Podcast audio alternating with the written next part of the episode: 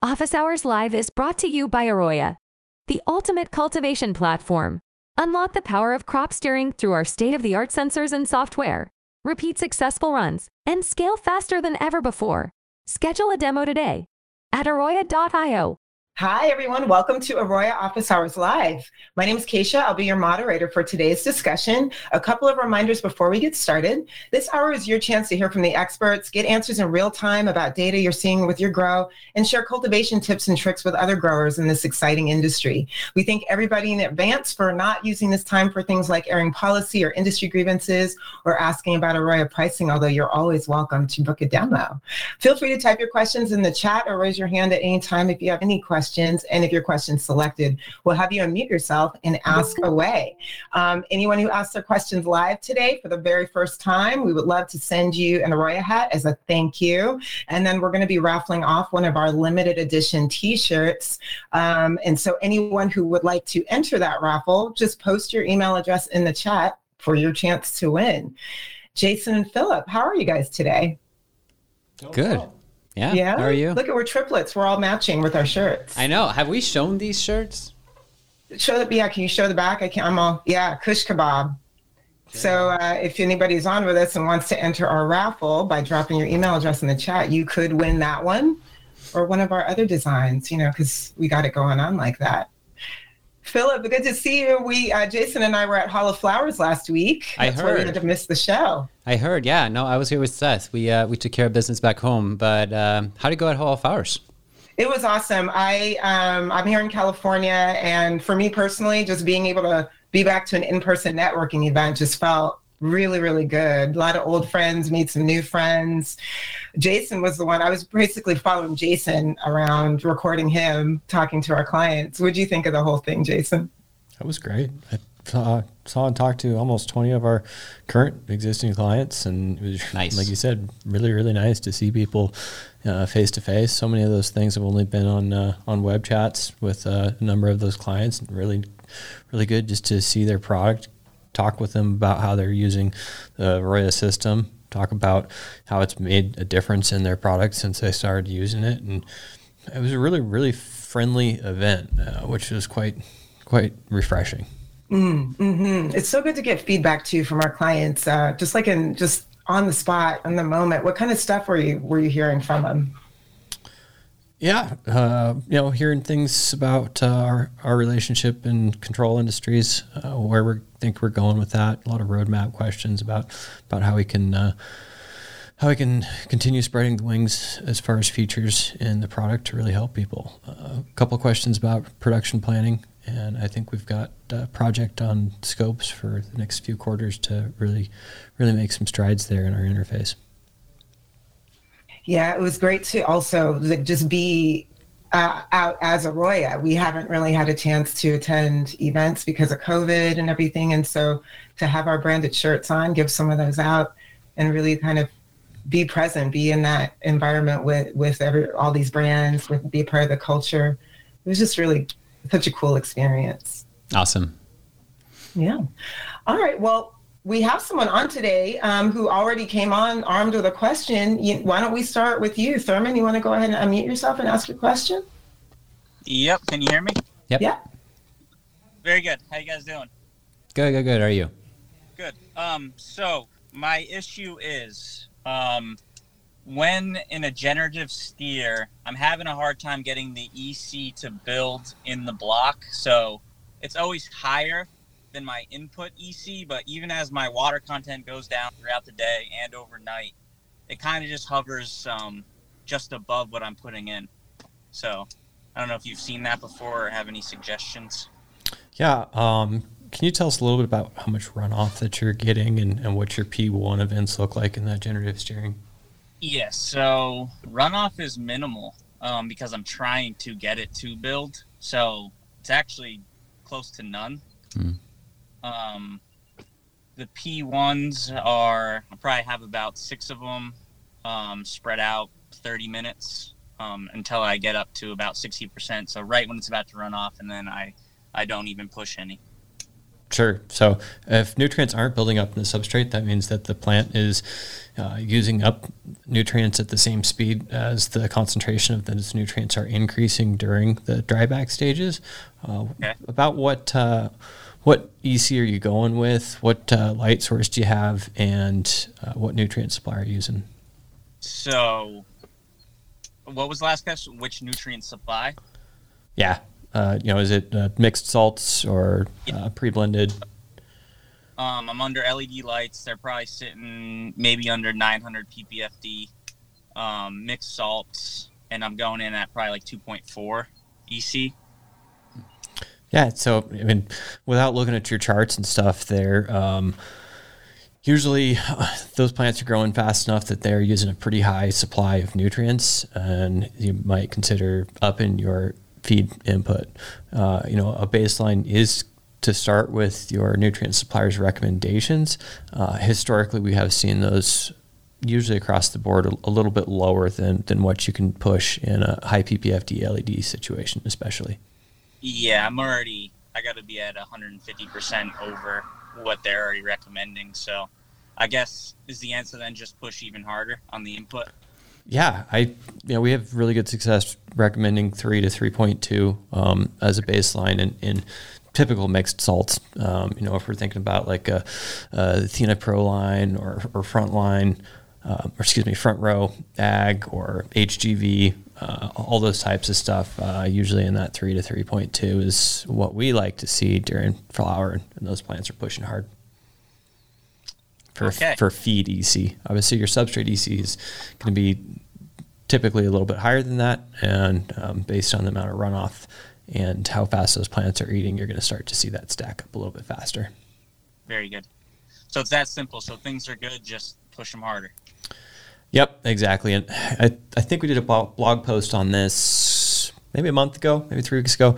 Um, a lot a lot of times historically people have referred to things as nutrient burn. Usually in cannabis, unless you're at extraordinarily high ECs, the, the plants are tolerant. And so what, what you're probably seeing is actually a nutrient imbalance and a, a number of things that can cause that nutrient imbalance. Probably first up would be uh, a pH that that's off. So pH a little too high, a little too low. That's why we always recommend people doing manual readings. Uh, so go in and take your EC runoff, your pH runoff, and uh, and get an idea of what's going on with the nutrient balance in that substrate. Um, fortunately, a lot of the suppliers these days have a pretty good composition in their nutrient lines, and, and so that imbalance usually we're worried about a little bit less uh, these days than in some back in the past, you know, 10 or 15 years ago, um, it was it was a lot harder to get a really good product in, in mixed salts, especially. Okay. Thank quick, you. Hey, quick question, Thurman. When you uh, you said that you were um, rocking a few shots, six shots to get up to field capacity, and then you dry off for the rest of the day. Yep. Yeah, that sounds. How long? How long does it take for you to go through those six shots, and how big are those? The shots, I would let's say. Okay so i'm i'm starting watering two hours after lights on mm-hmm. and I'll, that window's about two and a half hours. So once i start irrigating in the morning i'm done two and a half hours later. Mm-hmm. and shots um, they're four percent shots which for me is um, somewhere around 200 milliliters i believe. Gotcha if gotcha. I, and what's your substrate? Uh, coco. Coco. Okay. And what's the size of the coco?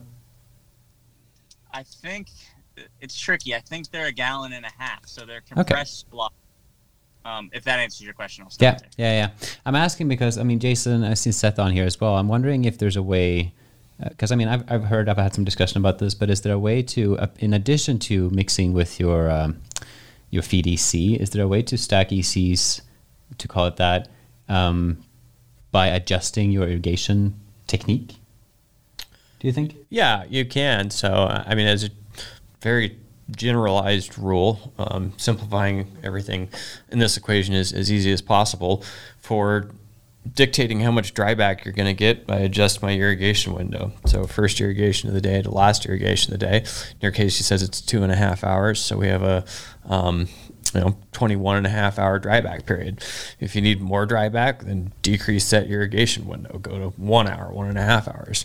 And then as far as uh, you know modulating the ec in the substrate typically looking at how much runoff. So when we irrigate we're putting fresh nutrients in at a specific concentration.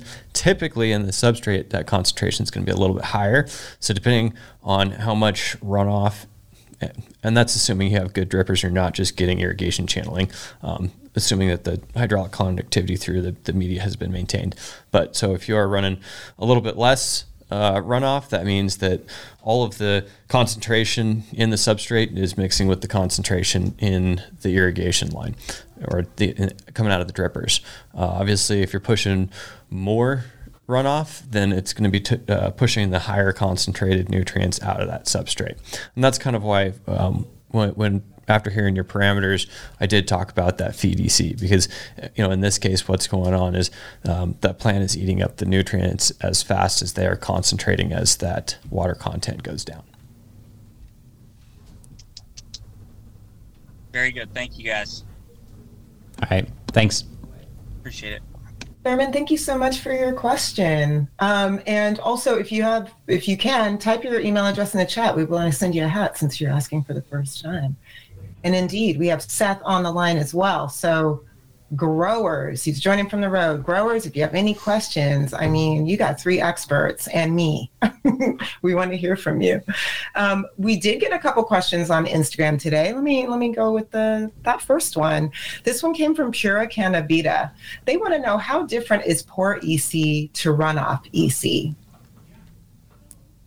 Uh, so pore EC is is uh, so I guess you'd be comparing like pore and bulk EC. Pore EC is uh, the nutrient concentration in a solution. In this case, when we're looking at a substrate, we like to use pore EC um, because it's talking about the nutrient content in the water itself in that block. And um, as far as pore versus runoff, um, those should be very, very similar numbers. Um, obviously, for measuring runoff, you're going to be using a little bit different sensor than the Teros 12. You need to be using an EC sensor. Um, and, and typically, uh, you know, in a block, we'll see that EC of the substrate maybe, you know, one EC higher. Uh, but that comes down to how much runoff that you're pushing. You know, those differences in concentrations from the feed to the substrate itself.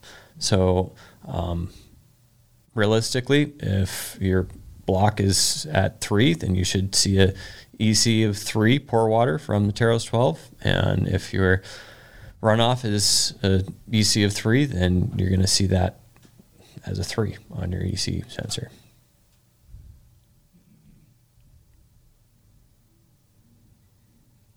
So uh, awesome. uh, technically, yeah. you know, they're they're equivalent numbers um, as far as an application. It's just going to depend on how much EC stacking is going on in your block, how much runoff you have. Um, like I said, it's usually when we're hitting runoff, uh, I'll see that EC in the substrate at you know one to two uh, EC higher than runoff. Yeah, I was about to say that runoff, if anything, would be the same or, or a little bit lower, depending on how you irrigate.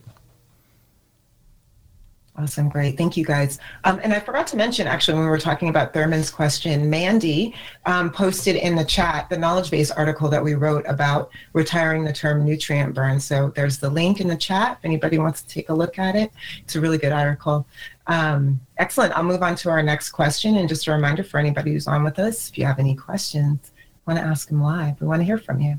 Um, Green Drops wrote in. They want to know how do you deal with the plants that are eating a lot faster than the others?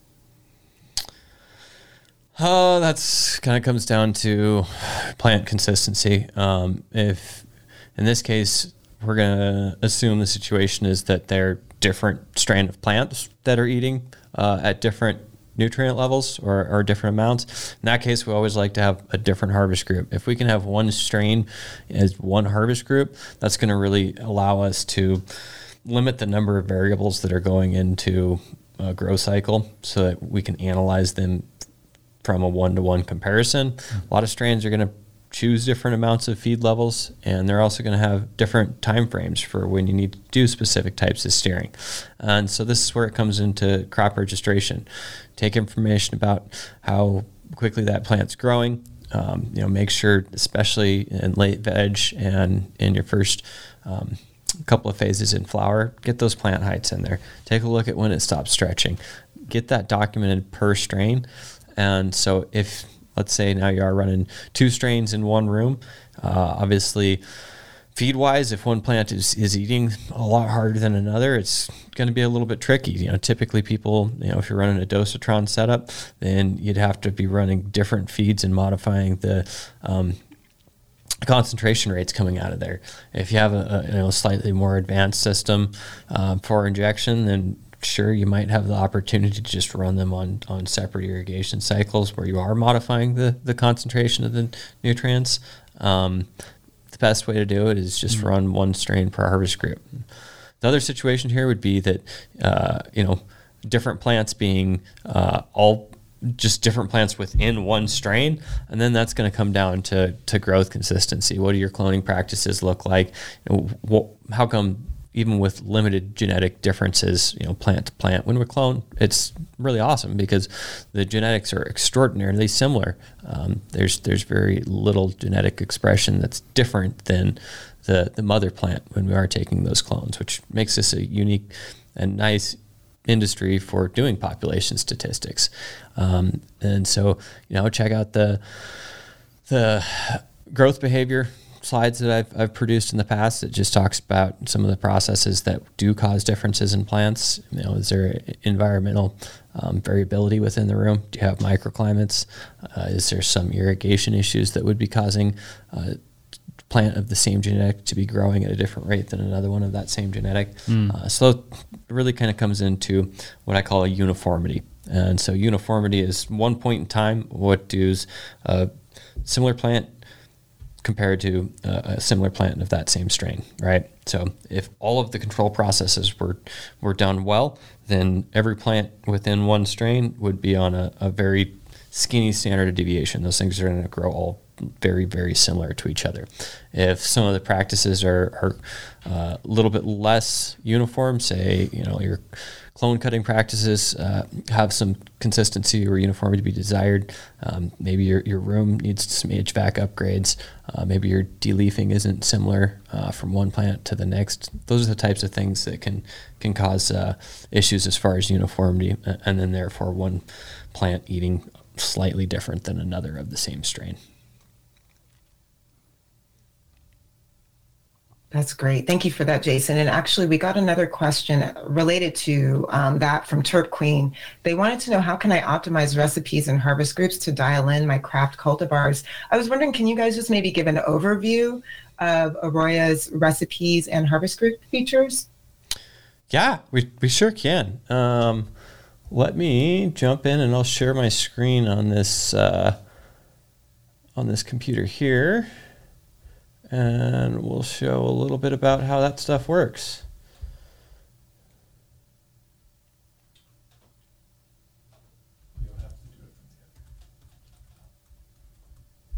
Hmm? That's all right. I'm on the I'm on the call, so people can see it from my um, my screen share here. All right, so let's talk a little bit about recipes, grow cycles, harvest groups, I'll just start off with the terminology that we're using. So, when we talk about a harvest group, it's talking about uh, plants in a similar time frame being treated very similar. So, mm-hmm. usually it's going to be uh, one strain in a room, um, or you're going to do, you know, if you do have mixed cultivars in a room, then populate those cultivars together. So in this case, these are my harvest groups. I'm looking at the top one is a, a monocrop. We've got a banana OG and flower one. We know our birth date and we know our harvest date. And obviously we have some action items that are related to compliance for this um, harvest group. Down here, you know, we've got some alien diesel, some OG Kush, some purple rain. They, these are in propagation and we can see the time frame for this projected growth cycle. So harvest group is just trying to document stuff uh, in a group of selected population that is going through the same process, and that makes it nice to compare later. You know, a harvest group is simply a grow cycle, and we we offer the opportunity to track it through propagation, through veg, through flower, and through the drying cycle so that you can capture as much of the inputs related to the output of that product as possible. And once we have done that many a times, then it gives a basis of data, a database of information that we can start to draw analytics from. And obviously, the, the more harvest groups that you run with limited variability across um, your grow template, which is what we call a recipe, the better idea you have on how projectable the growth of those plants can be, right? And so, uh, if we are making changes, then we can highlight and take a look if those changes have improved the output and performance of that crop, or if they've decreased it. Mm-hmm. And so, being able to keep a stack of recipes, which talks about what different variables have these plants gone through. Let's take a look and see if we've got some with targets. No, we don't have any with targets. That's all right. We can talk about them. So in this case, this recipe is specifically for some cookies and gelato, and that's a sample recipe. Let's get a recipe that's a little bit more realistic here.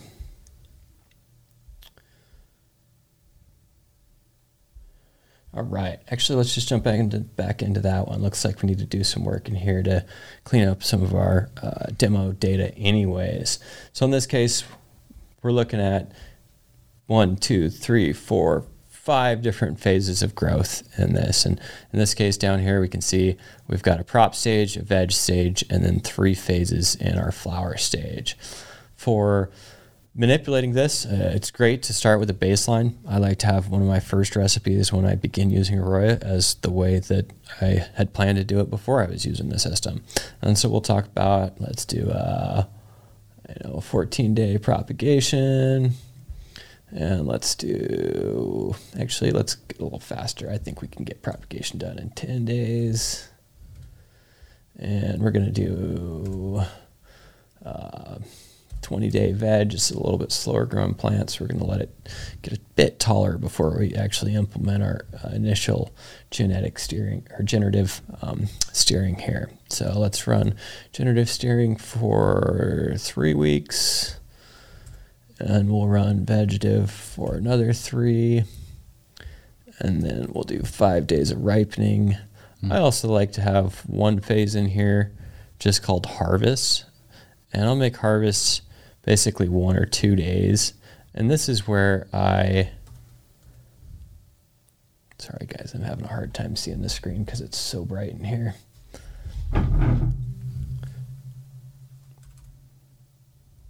This is where I'll call it one or two days, and this is where I have my alerts begin to deactivate, right? So the nice thing about tracking a harvest group is all this data is in reference to where the plant is at in its growth cycle. So when we start this harvest group, it's going to know I'm going to be done in 11 weeks from cutting this clone. That's 79 days. And throughout these stages, it's easy to communicate what type of crop steering that we're trying to be doing, how long that plant's been in there, what type of tasks and alerts need to be set for that uh, phase. And so in this case, I'll always leave my harvest date without any targets and alerts because I don't want a whole bunch of sensors blowing up my phone with notifications when the sensors get unplugged from the substrate, right? But this really drives back to to Keisha's question about you know um, different strains and different um, craft that you're trying to make, like you really dial in your recipes and, and your target ranges to what that specific strain or whatever you're growing, whatever that needs, right? Just what Jason is doing here. And so for alert notifications, we actually have two options. And um, for you know this first generative, we can talk about you know having our EC between four and maybe twelve at the high end. Uh, and that's a target range. So what we do is differentiate a target range and an alert range. A target range is where you really want that plant or that parameter to be at. So, you know, for EC, if we're targeting between 6 and 12, that'll be our ideal conditions. You know, if we start to see that at 14, 15 uh, peak, on a day to day basis, we're not going to get super concerned. That's maybe not where we need an alert yet. So we always like to have some dead band between our target ranges and our alerts. So maybe I say, alert me only if we go below four or above 20. And that way, every time I do get an alert, it's something that I probably need to make an action item on. Right. When I talk about setting these for anybody's facility, I like to have them look go back and look at their data. And when no equipment breaks or no set points are created incorrectly, what are the ranges that they can actually stay within? And so if, if we look at that historical and set the alert ranges based on that, then we know, hey, anytime we get a notification, it's usually because something is actually really wrong in there. Maybe not just a, a little bit off of where we absolutely want to be as the perfect harvest, but uh, something has been broken. So obviously, if that's getting way too high, maybe there was a, a uh, mix that was too hot in our in our nutrient batch. Maybe uh, if it went way too low, under four per se, maybe we forgot to mix all together. Any of that type of stuff, and we offer alerts for almost any type of sensor data that we collect. So in this case, taking keeping an eye on EC, temperature of the substrate, water content, light, absolute humidity, relative humidity, uh, air temperature, VPD. If you've got an ES2 in your um, in your feed lines, in your irrigation supplies, or in your batch tank, absolutely set that thing up with uh, alert ranges, and it'll just keep tabs on making sure that all your processes are being done to expected.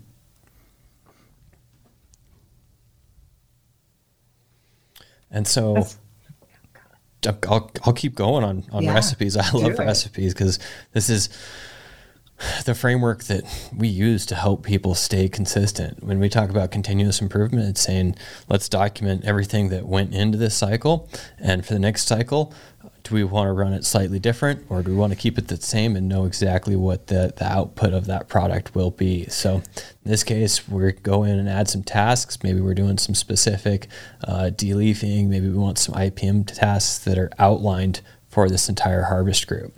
And once we save this as a template, we can simply apply it to the next harvest group that we're doing.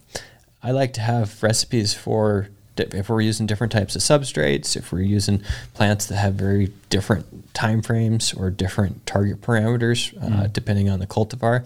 So go ahead, build out the recipes in, in chunks and groups that you need to describe how that growth cycle happens. Yeah, and to I mean, just to iterate on what you're saying, like harvest groups and recipes are really crucial to Aroya because there's a lot of grows that aren't using recipes or or, or um, harvest groups. They use the sensors to plug them in and then just monitor on a daily basis. The thing is with that is that you're, let's say you have an indoor grow 10 flower rooms and you rock um, 5.7 harvests a year, right? That's about 50, um, you know, over 50 chances on 10 flower rooms, over 50 harvests a year where you can learn and you can reiterate and grow uh, and improve yourselves. Compare that to outdoor, you have like one. If you have two fields, maybe two harvests a year. If you have an autoflower or something like that as well. Um, so there is a, a, a ginormous uh, opportunity to learn and improve. And that is why we created harvest groups to collect data in a record and then compare yourselves every single time. And on top of that, everything that we're doing in Aroya, both now but also new features and things like that that we are developing, you know, stay tuned. It is based on harvest groups. So if you're not already using harvest groups, jump on it. These recipes that Jason um, just when the, the the recipe creator that Jason just walked us through, that is something that you do once, and then you kind of update that as you go, and you update your recipes as you improve. But that is that is not a difficult thing to do, and then once you get started with harvest groups and and log all of that data for every single cycle, now all of a sudden you can get access to new features that you weren't able to do before. Like for instance, uh, get some analytics that you weren't able to do uh, that you couldn't do before. Use uh, harvest features that typically was only assigned um, or reserved for Metrc states. Now we're just about to release a way for everyone to use scales, Bluetooth scales, and and be able to harvest plants through Aroya. But the only way to do it is by actually using harvest groups because that's how um, that's what Aroya is built around. And that's what's going to give you that extra value out of the platform. Yeah, and, and to, to reiterate that, it's the only way that even very intelligent people can harvest this much data and, make use of it. So, uh, you know, a lot of times when I think about how can we help a, a company be more productive, mm. well, that means that they've got to be communicating with their sales teams about what's going to be coming down. The sales teams needs to be communicating with them. Hey, in six months, what do we need to be shelving from from the supply line? And that's going to help everybody in that channel grow the right product, keep the right clones, have healthy mothers on stock, and hit the timelines that they, they're based on needing in order to be as successful as they can. Obviously, if uh, some of our our dispensaries are expecting an amount of product or, or they sold some product that's really really hot on the market right now, they, then we want to make sure that we can keep those shelves stocked for them because that's how we're going to sell as much product as we can and build the brand name. So right and Phillip was talking about the analytics here, and I just pulled up one of these pages. This is our, our cultivar profile page, and, and this is a fairly simple analytics that talks about how many times uh, or how many plants that we've done of that strain, uh, how many times we've planted them, and then metrics like plants per square foot, weight, uh, wet per square foot, dry per square foot, any of this information that's going to help our cultivation staff pick out the best type of product to be growing. And then my favorite way is I, I like to call it strain strain scoring. So we get some information from the sales team that says these are the hottest selling products. We get some information from the processing team saying these are the products that we can process most efficiently.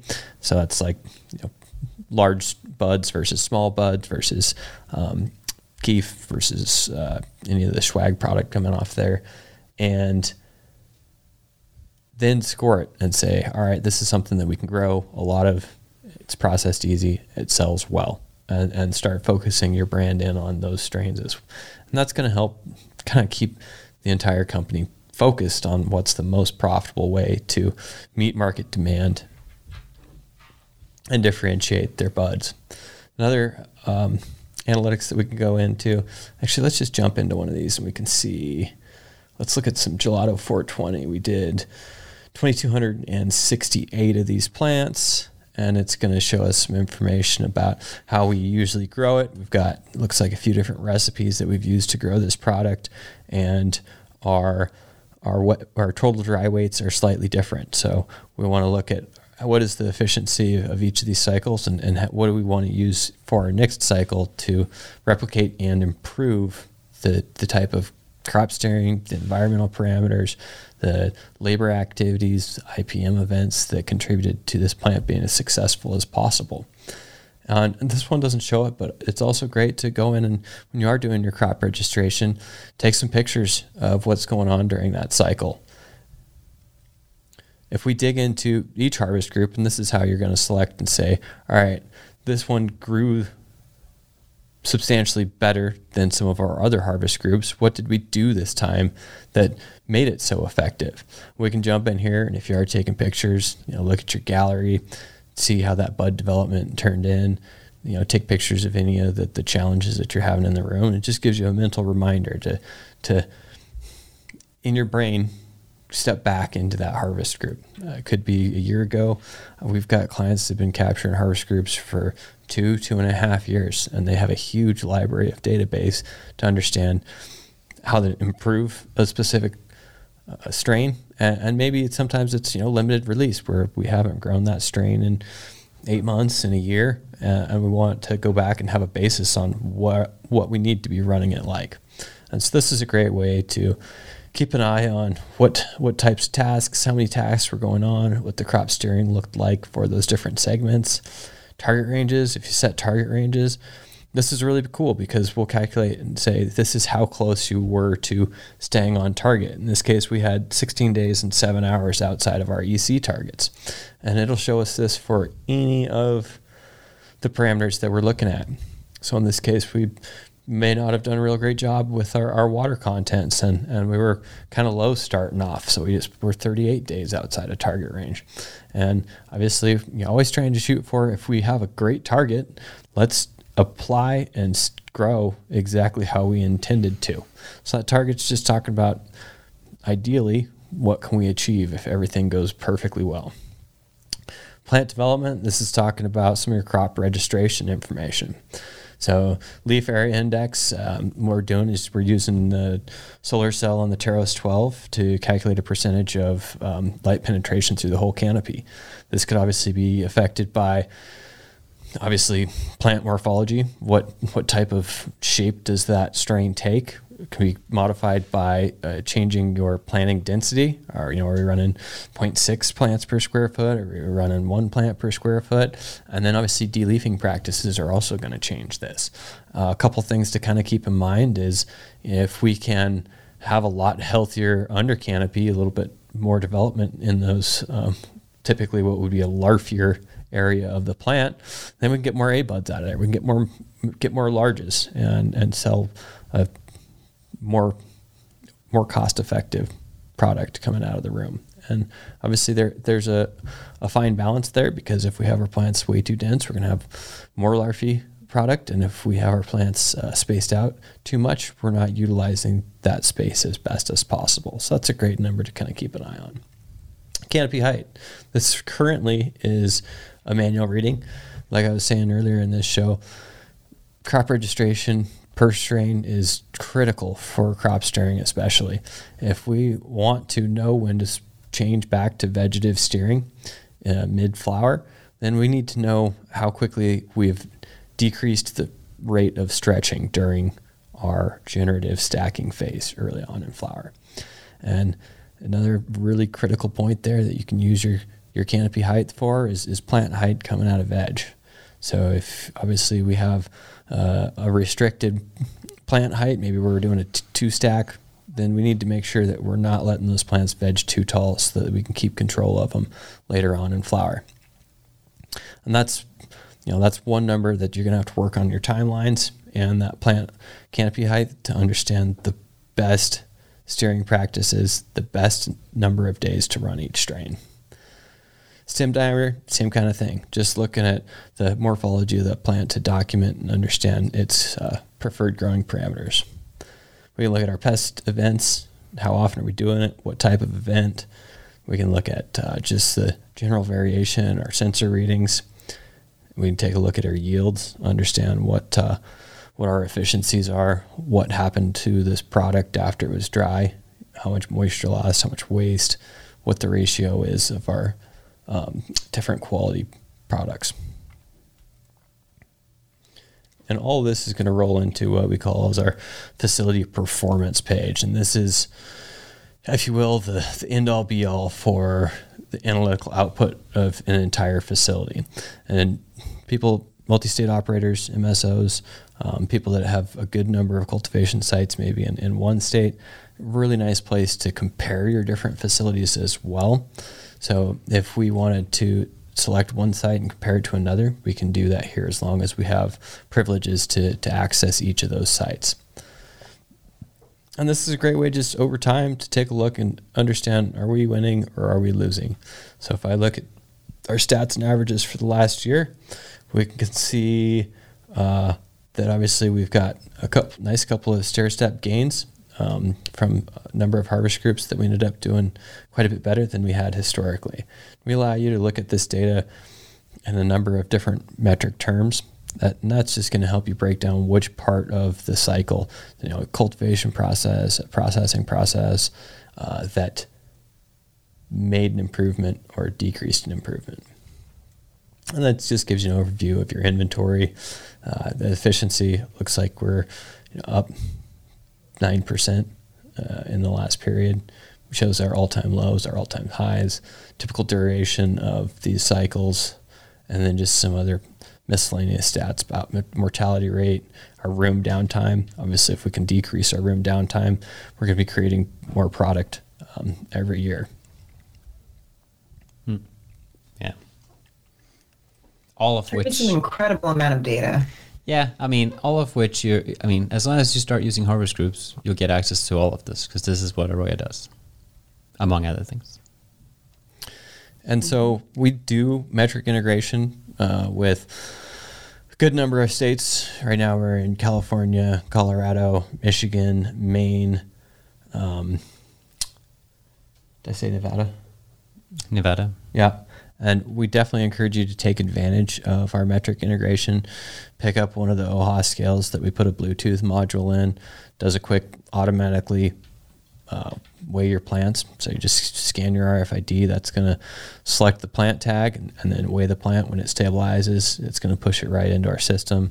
You know, ask your reps about that touchless harvest system. It's a great way just to get your information into our harvest groups and a great way to consolidate how much work you are doing with uh, with the Metrc interface itself. Uh, our Metrc integration is based on those plant life cycles.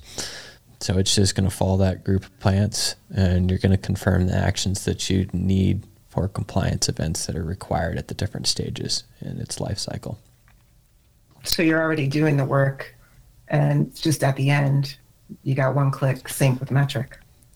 Exactly, that's exactly right. And um, exciting news for the states that uh, are Metrc integrated, and we're not providing that yet. And then states that aren't Metrc, then we have our generic harvest flow coming out. And we'll be releasing obviously the scales with the, that system. Encourage people get it set up, start getting the efficiencies of a touchless harvest system, start getting the efficiencies of having your harvest weights in here and being able to analyze the different outputs from every grow cycle. Yeah, whiteboard can't do that. Awesome. Thank you. God, that was so good. What an excellent overview. Um, I have just one last question submitted, and this came from Baby Got Dryback. They are asking, and we love this topic, why do you say growers should avoid the word flush? It's just one that, that I, uh, you know, I always get a little pet peeved about, and simply because it's not a very definitive term. Uh, you know, historically it has meant a, a, number of different things in in the cultivation industry. It seems like it's mostly only related to cannabis and, and where we come from in the underground growing scenes. Uh, you know, what people mean by flush. Does that mean that you're decreasing your EC? Does that mean you're increasing your amount of runoff? Does that mean that you're putting no nutrients in there and pushing uh, just a straight RO. So that there's not a lot of definition to it. And I think that probably there's some misunderstanding where when people are communicating, they all think that flush is the same thing, which when someone tells me flush, I really don't know what they're talking about as far as which of those variables that they're manipulating. Mm-hmm. And I really definitely prefer to call it ripening um, because there's a lot of ways to skin a cat or in this case, a lot of ways to finish up a cannabis plant.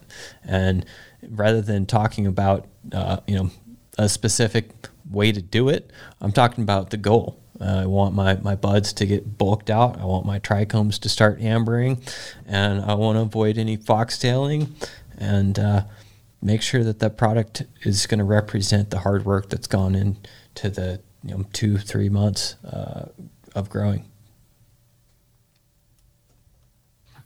That's real. Don't say flush, folks. It's not specific enough. Perfect. Thank you, Jason. Thank you, Phillip. Those were all the questions we had submitted this week. You have anything else you want to say before we sign off? Yeah. Um, just to, to go on the flush thing, that's what you used to do with all your weed when the cops came to the door back in the days. Um, it was a much different thing than cultivating. We don't want any more to do with that. Awesome. Those are great closing words. Phillip and Jason, thank you so much again for your wonderful wisdom today. Um, Thurman, if you're still on, if you can stick around for a couple minutes, I want to get your contact info so we send you an Aroya hat. And everyone else, thank you so much for joining us today um, for Aroya Office Hours. If you have any questions about Aroya, about how it can be used to improve your cultivation production process or any other topic you'd like covered during a future office hours session, please post it in the chat. Send us an email to support aroya at metergroup.com or send us a DM on Instagram. We definitely want to hear from you. We record every session. We're going to email everyone in attendance a link to the video from today's discussion. It'll also be on the Aroya YouTube channel. Like, subscribe, and share while you're there. And if you find these conversations helpful, please do spread the word. We, we love having cultivators on. We want to talk about what you're doing. So thank you all so much for joining us, and we will see you next time. Thanks, Keisha. Thanks. Thank you, guys. Office Hours Live is brought to you by Aroya, the ultimate cultivation platform. Unlock the power of crop steering through our state of the art sensors and software. Repeat successful runs and scale faster than ever before. Schedule a demo today at Aroya.io